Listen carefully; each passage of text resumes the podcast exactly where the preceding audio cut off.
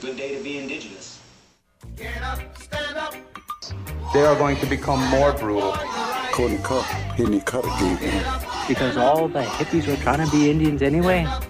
They're going to become more repressive because it's a matter of dollars and their illusionary concepts of power.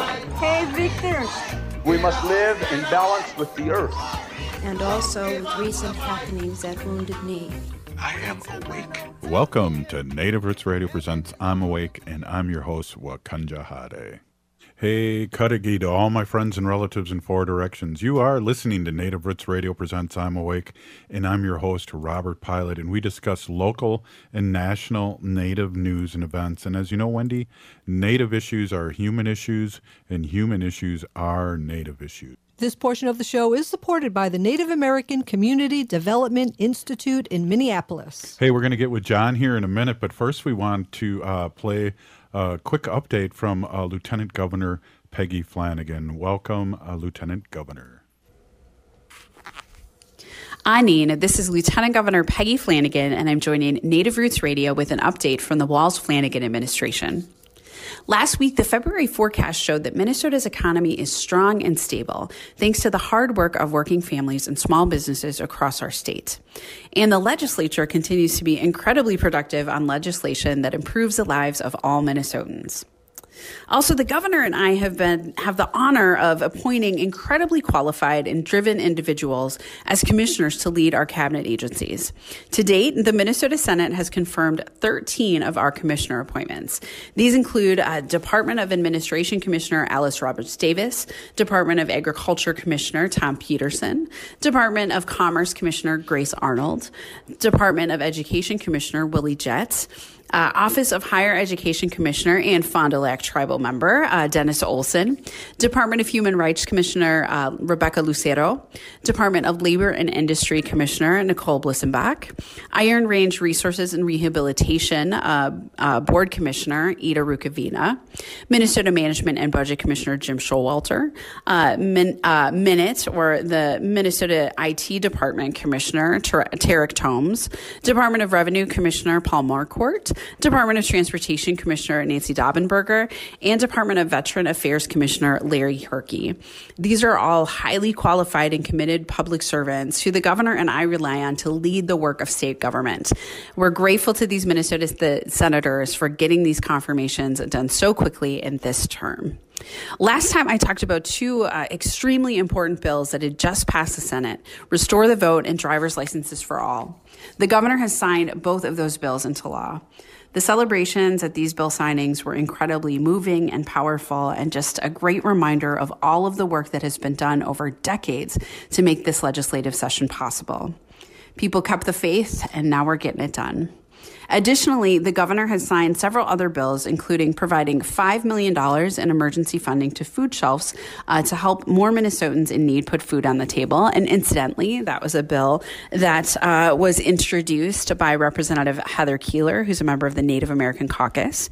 Um, he also has signed a bill uh, tying the budget forecast to inflation to make sure that we can keep up with the costs um, uh, for Minnesotans. He's authorized the DNR to make changes to improve Minnesota's state park and recreation area boundaries and properly transfer Minnesota county and state lands.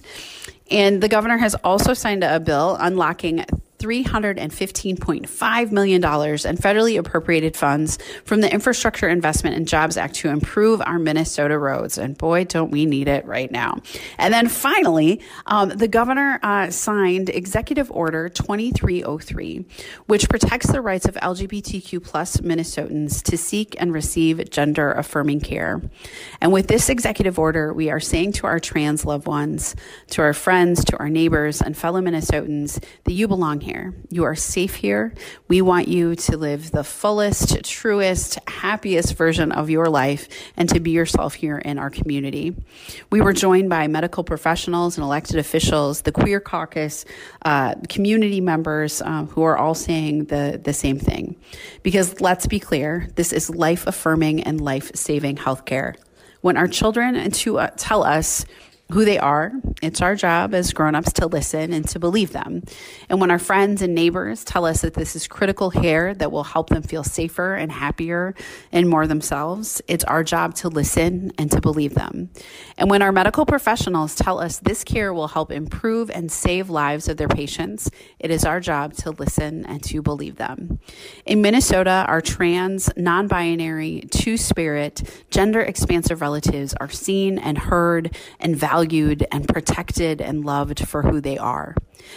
That is what it means to be a good neighbor. And I think that's what it means to be a Minnesotan. While there are bullies across this country who may be attacking the community, here in Minnesota, we are going to stand up for our trans relatives. There's more work that we can do to protect and support trans youth and adults, but I look forward to continuing that work in partnership with fierce advocates like Representative Leigh Finke and with the community. So we continue to work hard. I'm going to keep sending you updates. I appreciate this opportunity to share with you what's happened down at the Capitol. Chimi Gwich, Pinagigi, and back to you. Wow, Wendy, just awesome to hear the Lieutenant Governor. Always. I'm glad that she's on ev- all the time. Yeah, definitely. Every other week, she's uh, drops in with a nice, uh, nice segment. But hey, we got John uh, Williams, Director of Development for Native American Community Development, on now, and uh, we're really excited to have you on, John. Welcome. Why, thank you, Robert. I am I'm honored to be here. You know, it was funny the last time you were on. Um, I was listening to the show because you know I was critiquing it, and you, it, I, I got to just say this: you were uh, worked with the the Valley of the Dolls. Valley of the Dolls, yeah. Right. And that You're blew my mind because a friend of mine was in that that I went to high school with, uh, Julie Tavine. I don't know if you remember that name. Julia, yeah, Julia. We love Julie. Yeah, Julia, for sure. She was awesome. I went to high school and junior high with her. You're bringing me back 30 years. Yeah. Yeah, Great. yeah, Julie's great. Small world, small world. It is. Yeah, Well, I lived in Minneapolis for 16, 16 years. Yeah, 16 years. Wow.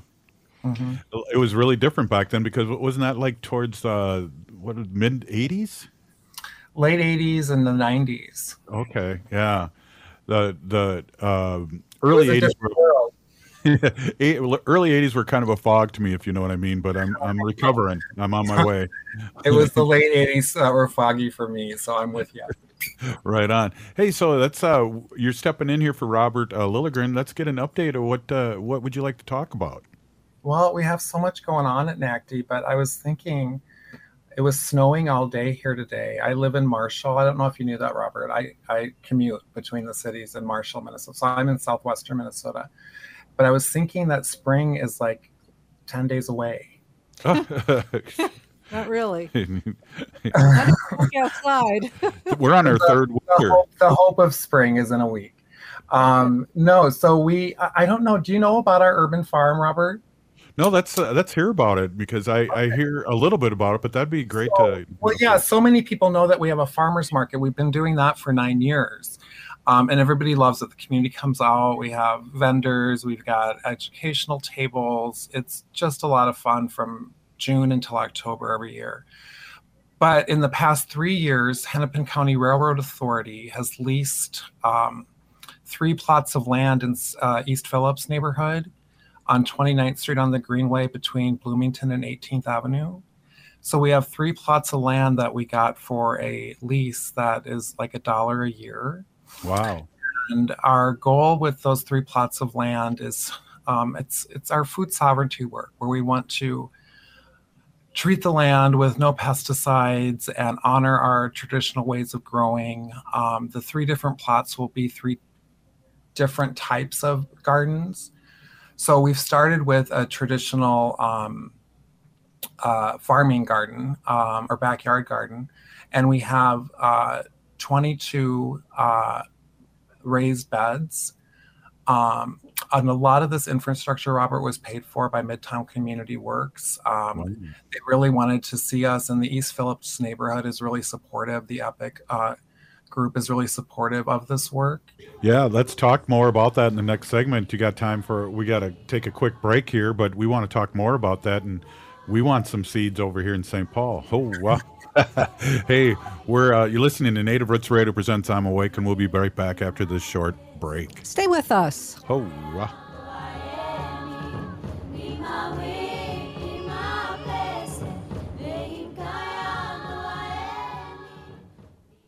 I heard sex trafficking happens a lot in Indian country. What is that? Here are some of the real reasons why sex trafficking happens in Indian country unequal gender roles that were forced on us by colonization, communities don't have enough resources, silence around domestic and sexual violence, lack of attention and justice for missing and murdered Indigenous people. There's a lot of behavior that keeps our communities out of balance. These are just a few true reasons why Native communities are targeted by traffickers. When these acts of violence happen in our communities, it opens us all up for exploitation. Sponsored by the Minnesota Indian Women's Sexual Assault Coalition. The Senior Linkage Line is a free, statewide service of the Minnesota Board on Aging, helping older Minnesotans and caregivers find answers and connect to services and supports. Questions about Medicare, transportation, looking to move to senior housing, overwhelmed with prescription drug plans? Call the Senior Linkage Line at 800 333 2433 or visit trellisconnects.org where we help people optimize well being as they age. That's trellisconnects.org. Hey, Ogama, I've been hearing a lot about this term, climate justice. What is that? Climate justice is recognizing that the negative impacts of climate change don't affect all people equally. It also means transitioning from a fossil fuel based economy to a more sustainable future. MN350 is one of the groups that's pushing for this transition to protect our futures. You can even get involved too. That's great, especially since I'm concerned about pipeline projects like Line 3. How can I help MN350? Just find them on Facebook or visit mn350.org. When we heal from our traumas, when we face our fears, let go of our addictions, when we relearn our values, when we live our teachings, respecting our elders, cherishing and honoring our children, when we honor and take care of our spirit, there will be, be no room left for sexual violence. Sponsored by the Minnesota Indian Women's Sexual Assault Coalition.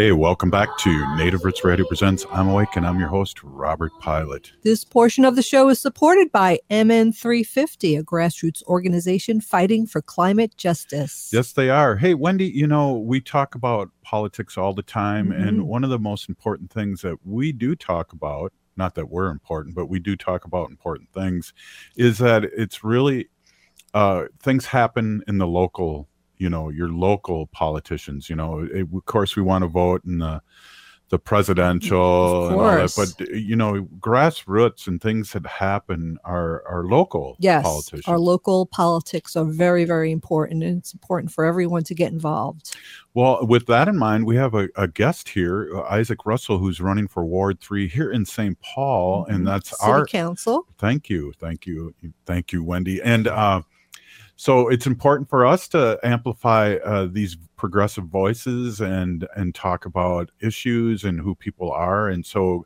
uh, isaac we're really happy to have you on and welcome to native roots radio no, it's it's my honor. Thank you for for having me on. You know, I'm familiar with with Native Roots, um, and you know, I've, I've heard your names about because I've I've um, you know been active in politics for for some years. So, um, no, it's it's my pleasure to join you today appreciate that. We always ask too uh, where people hear hear of us too because we run out of the run around and Wendy's kind of a celebrity and people are always asking about her and it's like wow what about me? But hey so we have uh, Chris Tolbert who's not running for reelection who's been a friend of ours and uh in He's policy become a friend of ours. We got involved with politics and and uh you know, we consider Chris Tolbert our friend. Yeah, and with he's policy the, and friendship too. And he's been to our home studio here and and held the dog on the lap, and that was a big thing before COVID. We have pictures, yes. yeah. So hopefully someday, uh, Isaac, if things work out, you can come on, on over and do that too. Seeing that we're neighbors, but let's talk about um,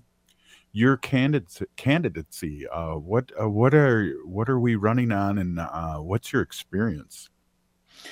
No, I, first of all, again, thank you. But um, and yeah, I would look forward to to holding the dog on on the lap. And um, you know, actually, I just got a text from my mom, and my mom also uh, has listened to both of you in the past. Um, so, but yeah, no, it's um, you know, campaigns are really about making sure you represent people, right?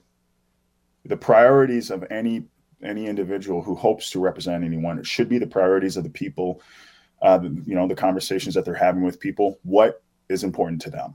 So i mean that's an essential uh, point to you know our representative system. So in terms of you know experience for me it's the personal experience and then also uh, professional experience but the two are very much uh, linked. You know my personal experience i was i was i was born in st paul but i had a lot of housing instability you know, I lived in 35 different places by the time I was 15. Wow. Um, unfortunately, including a, a, homeless shelter on Wabasha across the street from where I work. You know, so this was my experience living on on social benefit programs. I was on Section 8, I was on MFIP, you know, I was on, you know, SNAP or the welfare back when it, I'm sorry, uh, food stamps back when it was the funny money, when everyone knew that's what you were using when you were at the store uh, you know, and the embarrassment that came with that. I've eaten at the Dorothy Day. I have this set of experiences. But what helped bring me out of that, what helped give me opportunities was support of the community. It was progressive legislation that had been passed before I was ever born, right? Mm-hmm. It's I went to college on Pell Grants. You know, it was it was that Section 8 voucher that allowed me move to move into affordable housing. It was having experience in a community in which individuals said, you know what, your future matters. So, despite the fact, for instance, for a period of time, I lived with with my um, with my grandparents, and they're on fixed income, but they said we're going to vote for this levy increase because we think it's the right thing to do. You know, I'm going to football games, and there's my friends' parents serving meals. I seen roads being repaired. I have the neighbors saying, "Hey, behave yourself when you're out there because I'm going to go tell your grandparents. I'm going to go tell your mom, um, which of course there was nothing to report. Um, I'm sure of it. but um, you know, all of that got me very much interested in in politics and public policy and how do we provide the supports necessary for opportunities for youth, opportunities for families. So you know, I, I, I, got my education in, in political science and history, and and you know, I, I did it the, going to the Century, uh, going to get my AA there while working on a shipping dock. Went out to River Falls, got a double major in political science and history uh, there. Was working, you know, at a on doing an industrial flooring job, and just volunteered for a campaign because I still wanted to do public service. So I served in the Senate, Minnesota Senate, for nine years. Wow um, as a legislative assistant, including uh, some time uh, working for the uh, assistant minority leader and then the minority leader of the Senate Democrats. Went back and got my master's in public policy uh, from the Humphrey. Became the first person, you know, on my father's side to to have an advanced degree, and the first person to graduate from a four-year college with a, de- a degree. Um, you know, and since then, actually, I have moved uh, on to the Center for Economic Inclusion, where I work um, as their director of public policy. So, how can we pass this sort of legislation to create an inclusive economy? What are the systemic solutions to overcome the systemic inequities that we see in our Black community, in our Indigenous community, in our Asian communities, in our Latinx communities? How do we provide these opportunities? So, this is really for me, city council is an opportunity to marry my personal experience of knowing you have to deliver for families because there's someone that needs that with my professional experience to say, hey, this is how you do this work. So, um, you know, I, I, would say that that's why I'm running, and that's also, um, you know, I would say my qualifications, as it were.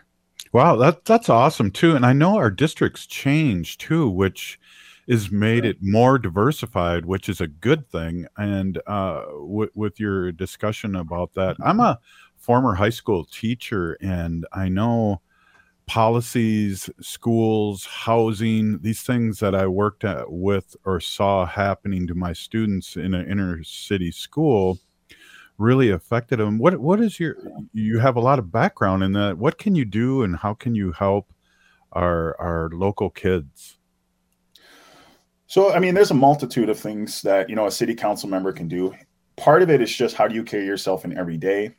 Part of it is advocating for different levels of government because this is an all hands on deck challenge that we have to make sure that our students are supported and that they have the opportunities to do what I did, you know. And I'm someone that you know, I, I my I bet my story is very similar to the students that that that you that that Right. you've had. Um, you Yeah. know, I was, you know, uh, when I was 15, actually, um, I was living in a not in a homeless shelter, but I was living in a, in a roach infested hotel because the bottom really fell out of my family. I had a 0.7 GPA my freshman year in high school.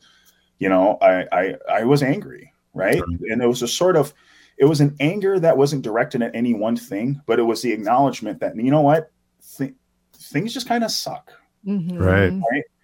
I go up on the lunch line and someone snatches my lunch away because the free lunch paperwork hadn't come through, right? Yeah. So, you know, I had gotten into some trouble at school, you know, and had been suspended, these sorts of things. But guess what? My mom's at work, right? So I'm at home. She's lucky that I was the type of person who, okay, I'm actually going to be at home. But sometimes that's not the case for for a lot of folks. So the supports that we can provide when we go back to uh, when we go to these schools, what first of all, how can we support our families? Right. what are the things that they need you know i've spoken with principals at you know our schools and that's what they're saying children are bringing the challenges that they have at home to Right. school and it's manifesting them them in, in in ways that are they're getting into fights and then you talk to the child afterwards and the, ch- and the child is remorseful they're sad Right. but this is the world they're in. So the supports that we can do are looking for how we can support our families, um, and that runs the gamut from looking at how do we make sure that they're able to find employment. If they're on social benefit programs, how do we avoid things such as the benefits cliff, which is you know a whole you know sort of policy thing that I am working on as part of the my work at the center.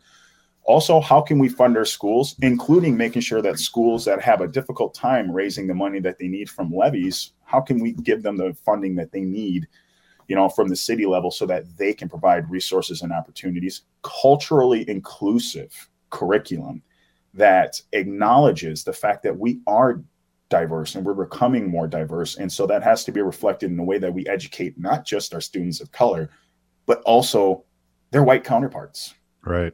you know i have two white stepsons and i'm very happy to see when they come home and they tell me something about martin luther king that's not just a i had a dream speech Right. Mm-hmm. my son was talking to me about the people's campaign that he had like Yeah. okay tell me more about that. So you know these are the sort of things that we need to do but then we also need to make sure that we're providing opportunities. One of the things that i would hope to do if if, if i'm lucky enough to represent uh, my neighbors is providing for instance an internship pathway pipeline through the city council office. So we can teach our youth these are the professional skills you need. These are the issues going on in your community.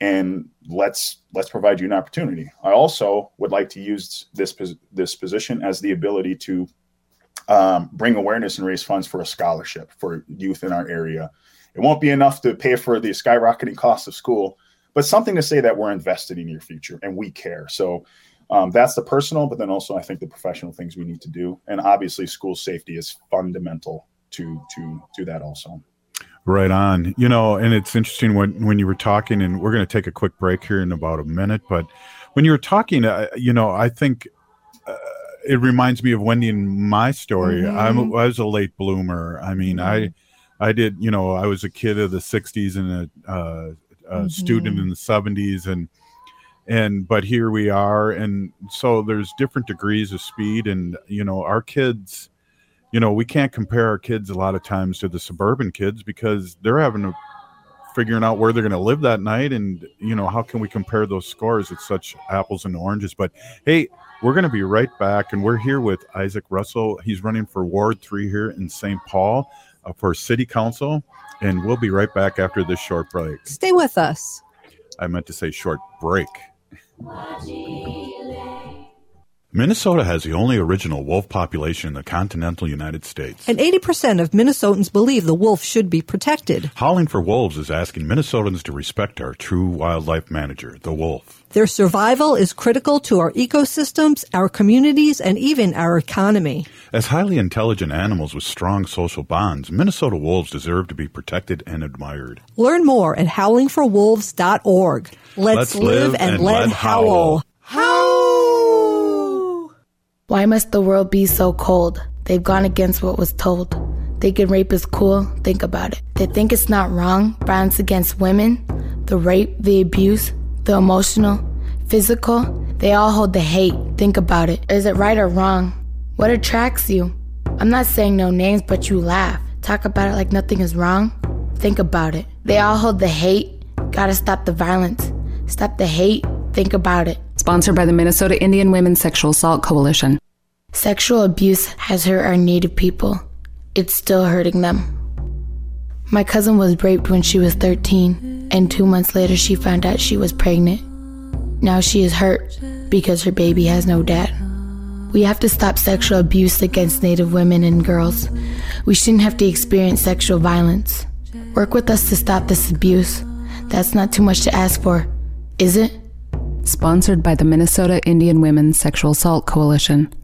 This is Santita Jackson. Monday through Friday, 6 to 8 a.m. Central, we'll bring you the best progressive talkers, thinkers, and doers on AM 950, Minnesota's progressive voice. We're facing into some of the greatest challenges the world has faced in decades. How do we address this great transformation in how we deal with land, how we engage with people, how we produce enough food but produce it just and regeneratively? And how do we do that at a time of social, economic, and climatic emergency? Attend the Regenerative Agriculture and Food Systems Summit in Chicago on March 28th and 29th. This summit brings together farmers, food and beverage brands, and stakeholders with one unified mission to accelerate the transition to regenerative agriculture. Together, we can build a more abundant and resilient food system for generations to come. For more information, go to Regenerative Agriculture Summit USA. Enter the code Food Freedom 10 for a 10% discount. That's 10% off with Food Freedom 10.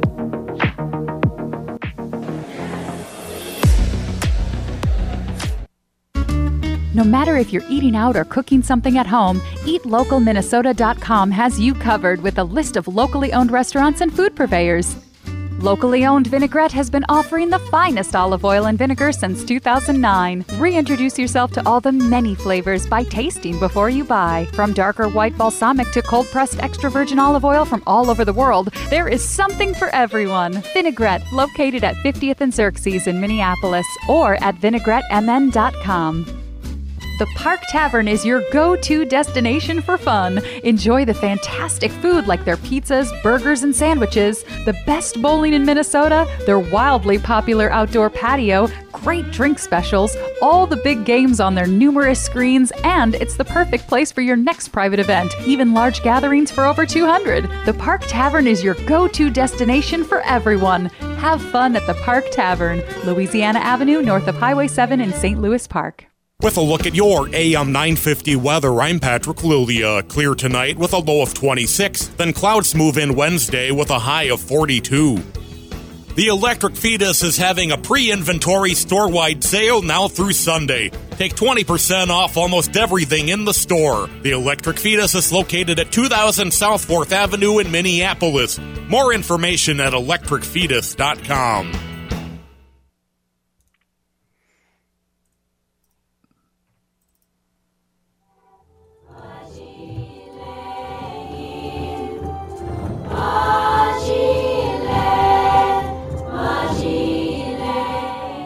Hey, welcome back to Native Roots Radio Presents I'm Awake, and I'm your host, Robert Pilot. This portion of the show is supported by the Native American Community Clinic on Franklin Avenue in Minneapolis, Hey, right honoring health and tradition. Sorry to wa- talk over you. That was a that's a nice tagline too, and I think you uh, came up with that tagline, Wendy. So thank you so much. Hey, we're here with Isaac Russell, who's running for City Council here in Ward Three in St. Paul, Minnesota. It's really important for us to talk to uh, politicians that are local. You Mhm. know, because I think things happen locally. So, welcome back, and uh, really, uh, we want to uh, Isaac, we want you to be able to uh, give out your email or not your email, but your website and how people can support you. Um, and we want to do that a couple more times before the segment's over. Absolutely. So uh, thanks for that opportunity. You know, we're having our pre- the precinct caucuses are coming up um, on March 19th, next Sunday. Start at one o'clock. Ours will be at uh, the Highland High. Um, so one way, you know, uh, to, to support me would be showing up to precinct caucuses and and uh, being selected as a delegate to our ward convention. Ward convention will be on April 30th. Um, I believe that will be at Central. Um, you know, we have all the information, and you can reach out and get that information from us at isaacforcitycouncil.com. Also, you can find us uh, Facebook, uh, Instagram at Isaac for City Council. Trying to keep it simple. Um, and then also Twitter at Isaac for uh, Ward Three. So yeah, that would that would be an, an excellent way is, is showing up at precinct caucuses and you know um, uh, becoming a delegate and and then um, uh, voting for our campaign uh, for the endorsement at the convention. Well, that's exciting. We just touched a little bit on on housing and um, in our last segment, but also how diverse uh, St. Paul and even uh, Macalester, Groveland, and Highland here is becoming, and that's a good thing. Mm-hmm. Absolutely. So, you know, one of the things that you know I, I think about where I've been in life is that it touches on a lot of different things for a lot of different people. And it allows me to, to form connections with people and, and find ways forward, right? To overcome, you know, the, the bridges that that oftentimes divide us. You know, our population um, in in uh, Ward three is is diversifying, right? You know, first, uh, you know, amongst uh, our, our, white population, we are having newer families, younger families that are coming in, and they're having the sort of struggles trying to find uh, homes that are affordable for first-time home buyers.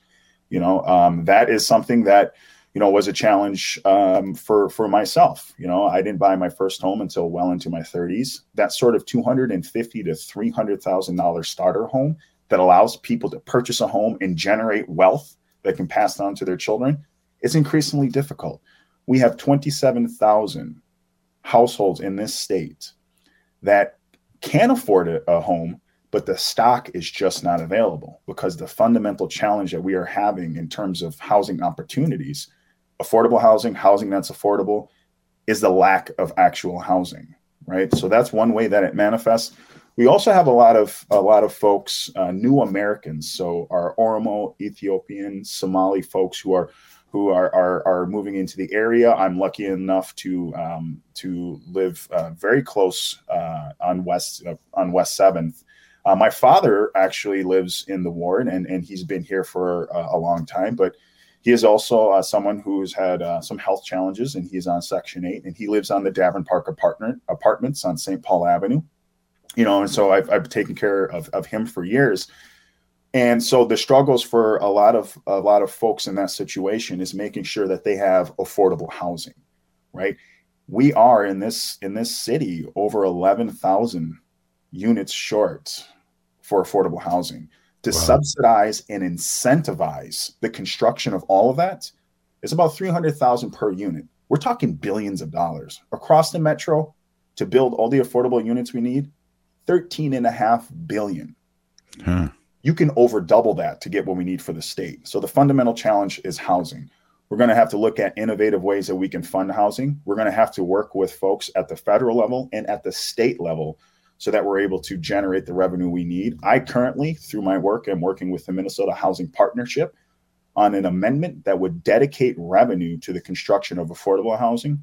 It would also help with home ownership purchasing that's one of the biggest dis um, you know inequities racial inequities right. that we see in our communities you know especially for black you know it really amplified for our indigenous communities um, is the lack of housing that gives them generational wealth and so the wealth accumulation it, it, it all of these things just are not there you know and as you know, for me, you know, as someone who, you know, obviously, uh, you know, my father was black, but my mother was um, a member of, uh, is a member, an elder in the Ottawa uh, Native tribe, and my grandmother hails from a village in Michigan.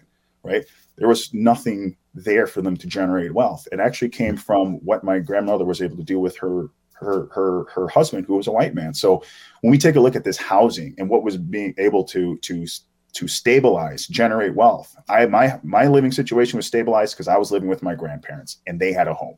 Right. So I mean, this is a foundational problem for us all.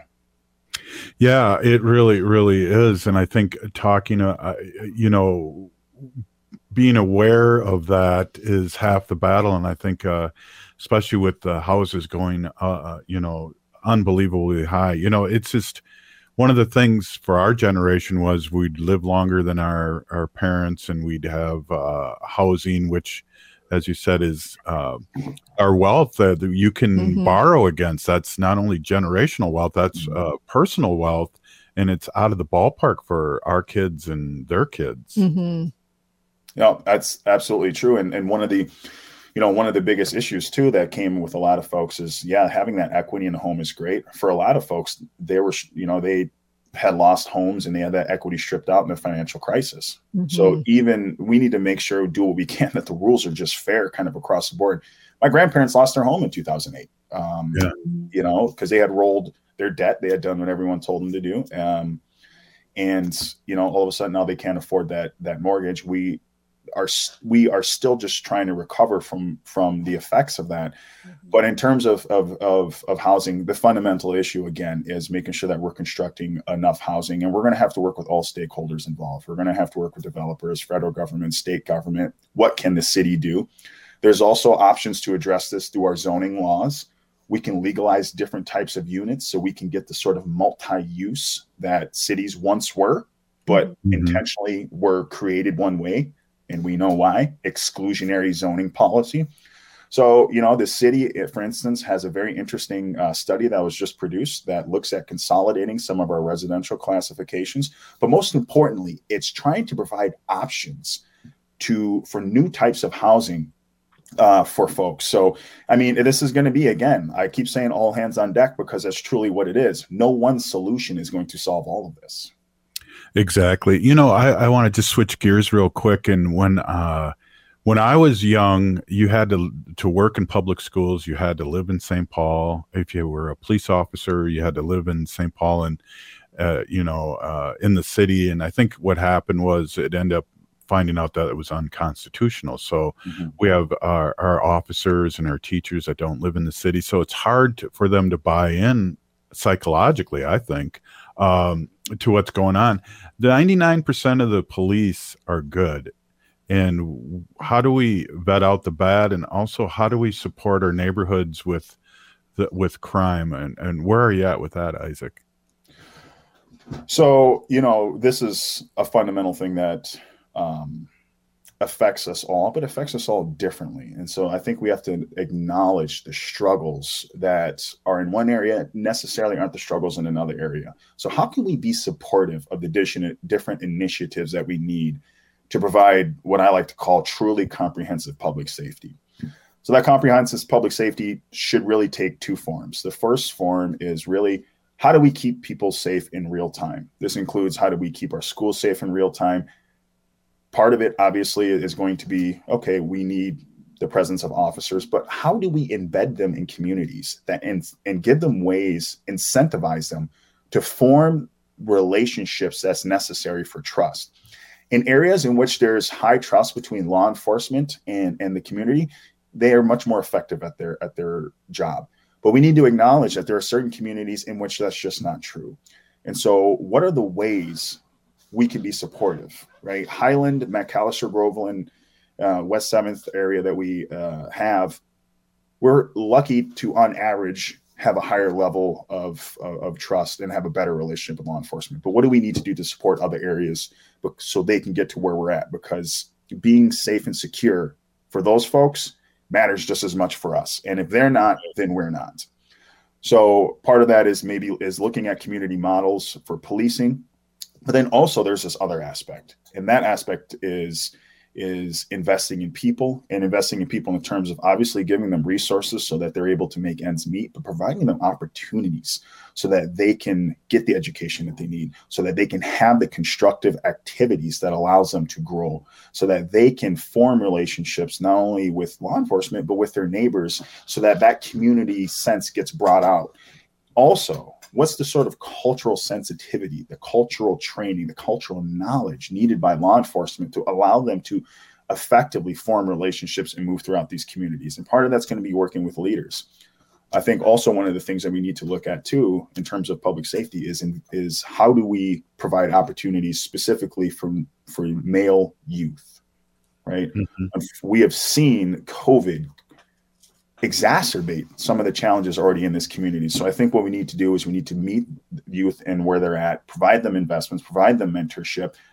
Do not take a strictly punitive model that seeks to punish them while providing them no opportunities because you're not acknowledging the struggles that they have. Um, so really, that's how I approach it. It's yes, we need to stay safe in real time, But the biggest thing is there's an opportunity to invest in in our youth. Wow. Yeah, definitely. Hey, we got like less than a, a minute left here. I want to give you the floor, but I also want to say, Isaac, for citycouncil.com and on Instagram, Isaac for City uh, Council uh, on Facebook and Instagram. So uh, you got a minute, less than a minute. Uh, really, uh, just thank you so much for coming on. And uh, I'm going to give you the floor here in the last 30 seconds. No, the the the thanks is all on, on my end. Thank you so much. It's great to, to to speak with you here. And you know what I want to say is I want to represent people the way they deserve to be represented. And I understand you got to talk to all folks involved. I understand you have to do the difficult thing when it's hard to do it. I'm willing to do that, but most importantly, for me to be effective, I need to hear what's important to everyone else. So please contact me, get a hold of me, tell me what's important to you. Thank you so much for allowing me on. Wow, thank you so much. You're listening. Thank you, Isaac. I'll be being in touch with you. Wendy will be calling you. Hey, thank you so much. You're listening to Native Roots Radio presents I'm Awake, and we'll be uh, back in this, after this short break. Stay with us.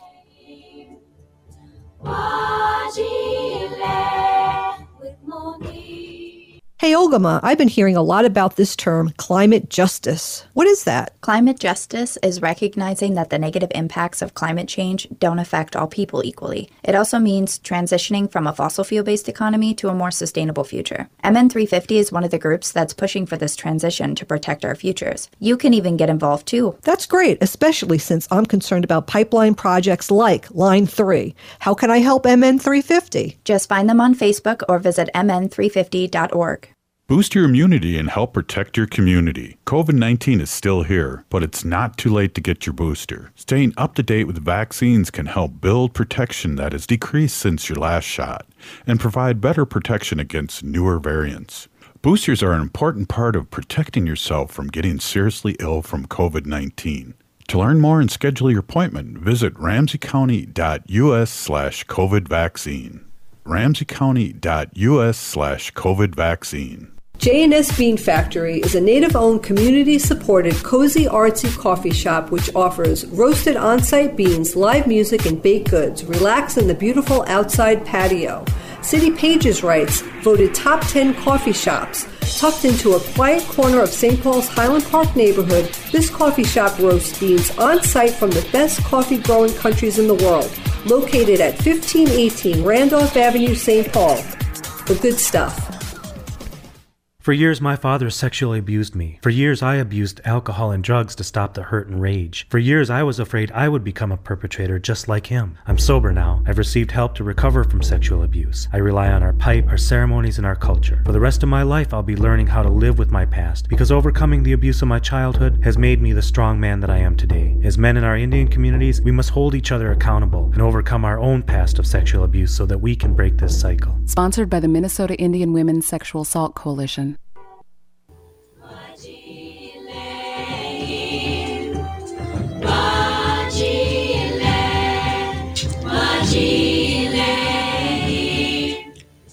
Hey, welcome back to Native Roots Radio Presents I'm Awake, and I'm your host, Robert Pilot. This portion of the show is supported by Howling for Wolves, protecting wolves for future generations. Okay, Wendy, the pressure's on. We've had a great show here, um, and we're talking about our sacred animals, which I like to say uh, family, Mhm. and um, they are our relatives and uh, uh, uh, me as a Native person, uh, and a lot of people out there like yourself really respect that uh, that they are family and they are beings. Mhm. So you've been on the show for you know seven years, and we've been learning so so much about our our relatives. So uh, again, thank you for coming on and sharing your experience, strength, and hope. Thank you, Robert. My name is Hanaji Hihani, and I was given that name by my Dega Curtis. Curtis goes by Mashke Hanajinga, which means walks on white clouds. I'm a humane policy volunteer leader for the Humane Society of the United States, and I work on animal issues at the local and state level, and it's always my pleasure to do so. Yeah, so today I wanted to kind of mix it up, you know, uh, have a fun, a fun day, a lot of light stuff. You know, we talk about our uh, sacred animals, which a lot of people would say, like, if we talk about um, like wolves and bears and turtles and eagles and elk and deer and all of those animals, you think of like of a more like a Native American type of, uh, you know, feeling. But we talk about all our animals. We talk about elephants and every, you know, elephants and frogs. Our and dogs, all and, kinds and of lions, things. lions and tigers and bears. Oh my! I know. So I I have this website and it's 300 amazing facts about animals and we've been we've been we started from the bottom. We started from 300 and we're working our way up to number 1 and I think we left off at 246 the last time. So these are just fun facts about animals. Quiz me. It's really fun. Female eagles are 25% larger than the males. Wow. I think I talked about that. I don't know, but we get new listeners all the time. So pretend you didn't. Yeah, I know. Dog nose prints are as, as as unique as human fingerprints and can be used to identify them. Uh, nose prints. Yeah, they're nose prints. Okay. Yeah, they All have right. nose prints, babe. So you put a little ink on their nose and then rub it in a piece of pa- paper and wow. I okay. Yes, you could. I mean, they have paw prints too. I wonder, maybe it's smooth on there and the paw prints they don't have. We could um, do a whole show on that. So that's that's that's write that one down. I don't know if I'm saying this right, but it's ichthy. Ichthyophobia Hmm. is a fear of fish. Oh, I know somebody who has a fear of, fear of fish. I can see how they're pretty prehistoric looking yeah, when you and they're look at them. kind of slimy too. and wiggly. Alluro, allurophobia. I don't know if I'm saying that right either. Hmm. Is a fear of cats. Oh, Yeah, I know a lot of people who don't like. Well, you know what? I think people like uh, who don't like cats, or Pretend maybe they're allergic. They're yes, they do. They pretend they're allergic. Some are. Don't get us wrong or sue Wendy, but uh, yeah, Yeah, well, I don't want to get sued. I just lost my space here. Oh, here we go. You know how when you touch the bottom of your um your phone, it like goes all the way up to the top? we've had uh, family members that have said they're allergic to dogs and to cats, and then years later they have them, and I and you kind of go, I think they were pulling your leg because they wanted more attention. And they know, I don't know. You know what I mean? It's like, Exactly. come on, You know what a baby goat is called, right? a goat tie, a goatee. No, that's A baby goat oh okay. is called a kid. Oh, I thought you were going to say it was called a baby goat, but yeah, Billy the Kid. A female goat, a female goat is called a doe or a nanny. Doe, a deer. A nanny goat, right? You have heard somebody say a nanny goat? Nope. That's a female goat. A male goat is called a buck or a billy. Yeah, Billy, goat. Billy goat and a nanny goat. That's a male and a female goat. Yeah. Listen to this one. I really like this one. I think I've mentioned this one on the radio before. But we have new listeners, so Yeah. Cows from different areas have different moo accents. kind of like your New York accent and my Minnesota accent, right? I know. There are over 2,700 types of snakes in the world, and they live in deserts, forests, oceans, streams, and lakes. Well, like uh, let's back up to that one again. So, would you moo like in from New York? You would moo like uh moo. No, you'd go forget about moo. All right, go ahead. Sorry. The United States has the highest dog population in the world. France has the second highest. I don't know if that's a good thing or not because Right. we have so many animals in shelters right now. So I will say this Yes. please adopt, do not shop. Exactly. We have the highest dog population in the world. That's crazy. I don't know. They're talking a lot about goats here. this is the goat section. I know. I don't know if I want to read this one, but goats were the first animals to be used for milk by Okay. humans. Ick. All right. I know, isn't that gross? I don't know. I don't drink cow's milk either, so I think that's for cow I drink babies. oats, oat milk, Oat which milk. is made from baby oats. There are estimated to be 400 million dogs in the world. That's crazy. yeah. I know. That's and according to records, there are 50 million monkeys in the world. I always wanted a monkey when I was a kid. I know. A now it's chimpanzee. now it's like forget it. But Yeah, back, don't- you back then in the sixties, you don't wanna there do was a lot of that going on. Yeah, those poor animals. I know. They're pissed and they were throwing poop at people. Yeah, so exactly. mad. The oldest recorded elephant lived for 82 years. Wow. That's amazing, isn't it? Wow. Yeah. Well, you figure they get uh, somebody maybe 20, 30 years old uh, captures this elephant and the elephant outlives them like by a lot of years. Yeah. Isn't that crazy to think about that? Right. Well, people get these birds um, that last, you know, they live 70 years too. So they, you know, again, and these, and turtles too that last. Long This- time. Yeah. Mine always died with a soft shell. A unicorn. That's not a real thing. Well, it says here a herd of unicorns is called a blessing. I know they're not a real thing. But Uh, here it says number 232, a herd of unicorns is called a blessing. With fairy dust? I don't know. I guess so. Really? That's why I asked you what a unicorn was because I thought maybe I was thinking of something different. I don't know. I can't stop laughing. Okay, so this is the fiction part of our Okay, show. the color red, the color red Unicorn. doesn't really make bulls angry. They are colorblind. I know what makes them angry is a damn knife in their back. Exactly. And being in a, a arena with a stupid man waving a cloth in front of their face. Okay, with listen super to the- tight pants. Exactly. Well, you know what? They've been banning bullfighting uh, ar- around the world. It's being banned. It, it will be hopefully in our lifetime, maybe a thing of the past. All I have to say is thank goodness for Gen Z. They don't stand for that. I stuff. know. That's Go so Gen cool. Zs. It costs approximately $10,000 to train a federally certified search and rescue dog. And you know what? These dogs are amazing. They go into disaster zones and help and rescue people.